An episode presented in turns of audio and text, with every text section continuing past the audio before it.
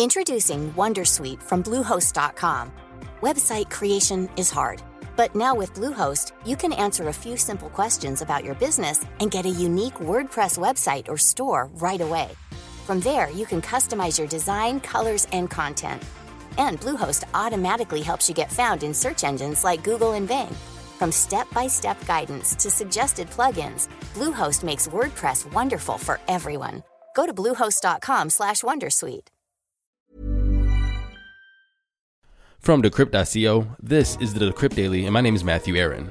Today on the show, we have just a couple news items, but they're enjoyable nonetheless. Coming up today on the Decrypt Daily. Hello, everyone. Welcome back. Today is Friday, November 6, 2020, and it's Groundhog's Day for elections. The same thing over and over 264 electoral votes to 214 electoral votes. We have some news outlets saying Biden has it. We have some saying that it's too early to tell. When we have recounts happening in Georgia, we have recounts happening in Wisconsin, and lawsuits coming and going in many states. So we just are going to ignore all of this, wait for the results, and talk about the crypto prices. Here comes the money. Here we go. Money talk. I'm recording this at 3:15 Eastern Standard Time. Bitcoin is sitting at $15,422.13, up 2% from yesterday, and this price has asterisks beside it. We just nipped $16,000 yesterday. It came back down. You know we're going to get a pullback. We might even have a further pullback, but this is beautiful. And now, like always, once Bitcoin price goes up and pulls back, it kind of slides into alts. So we have $441.37 Ethereum, up 7% from yesterday. Litecoin 6078 up 3.5% from yesterday. Chainlink 1180 up 6.8% from yesterday.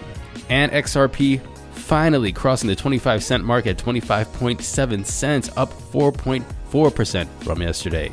Total market cap for all of cryptocurrency is $442 billion with a BTC dominance of 64.6%.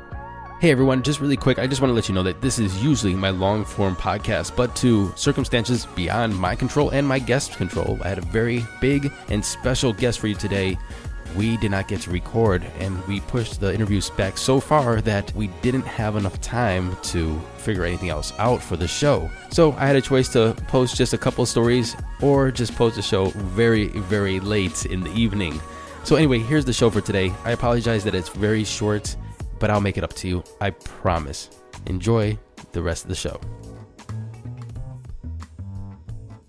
And in other things you need to know today. BitInfo charts data shows that 1 million Bitcoin addresses now hold over $10,000 worth of Bitcoin.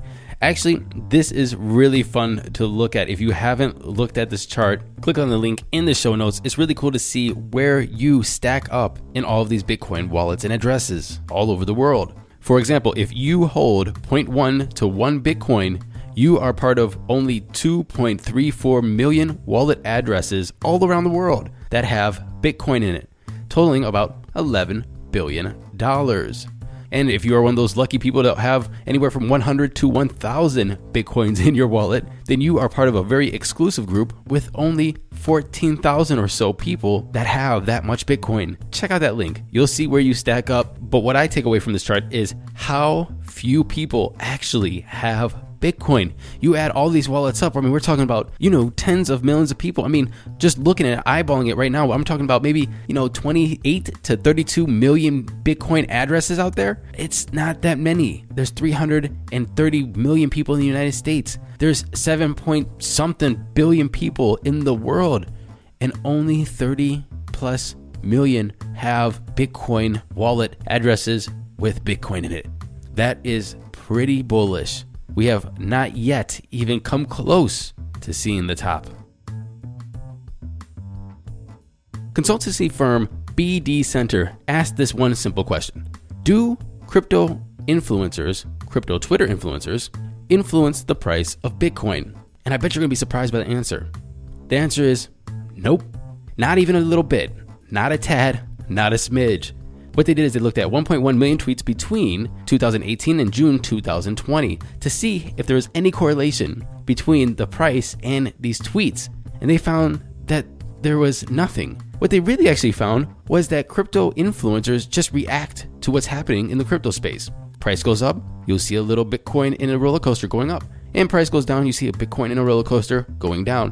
Kind of like what Decrypt does. We report the news. Something happens, we report. Crypto influencer, something happens, they do something influency.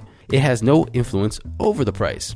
We're just reactive. The space is reactive. And so crypto influencers have no control over what the Bitcoin price does. However, with my caveat, I want to say crypto influencers have been pushing the tech, have been pushing the ideas, have been pushing the ideology, the philosophy, and all kinds of amazing things coming out of this crypto space for a long time with all the FUD they get from outside the crypto space. They've been sticking to it. So, do they influence crypto and the adoption of this tech? 100%. And I'd be damned if any study comes out to say otherwise. But do they influence the price? Not a chance. And finally, do you remember back in 2018 Quadringa CX, the exchange in Canada? Well, just a quick refresher Gerald Cotten, the founder, owner, CEO of the exchange, died, and with him died the private keys to the cold storage that held everyone's funds. Well, they're still in litigation trying to get some kind of compensation for those lost funds. How many lost funds are we talking about? We're talking about 24,400 Bitcoin, 7,700 Bitcoin Cash, 65,500 Ethereum, and 87,000 Litecoin. Oh, by the way, and those are rounded off figures. I didn't want to give you all the details. Those are just rounded off figures. But the moral of the story is it's a hell of a lot of cryptocurrency. And the trustee of this ongoing bankruptcy case is Ernest and Young. And what they're trying to do right now is trying to figure out at what date, at what time in history do they price all of this cryptocurrency that was lost. Was it when Quadringa declared bankruptcy on February 5th, 2019? When Bitcoin was 4,500 in some odd dollars? Or was it April 15, 2019, when it was 6,700 and some odd dollars? And that is the real question. Well, Ernest & Young has received $171 million in claims by these users, but it has only around $30 million to distribute. Side note, in my two cents, is this is a crappy situation. Imagine you lost all of this Bitcoin off the exchange, you're hodling because you think there's gonna be gains, and you finally see some gains. $16,000 Bitcoin, and they're trying to tell you we're gonna price it at an average of $5,000 or so. I would be livid. Livid. But it's better than nothing. Good luck to all those who've lost their Bitcoin or cryptocurrency on Quadringa. Thank you very much for listening to this episode and this whole week of episodes of the Decrypt Daily. I want to say thank you to all the writers and all the editors at Decrypt, and of course to Stephen Graves, who sits down with me every morning to go over the daily news. Also, I want to say thank you to all the listeners.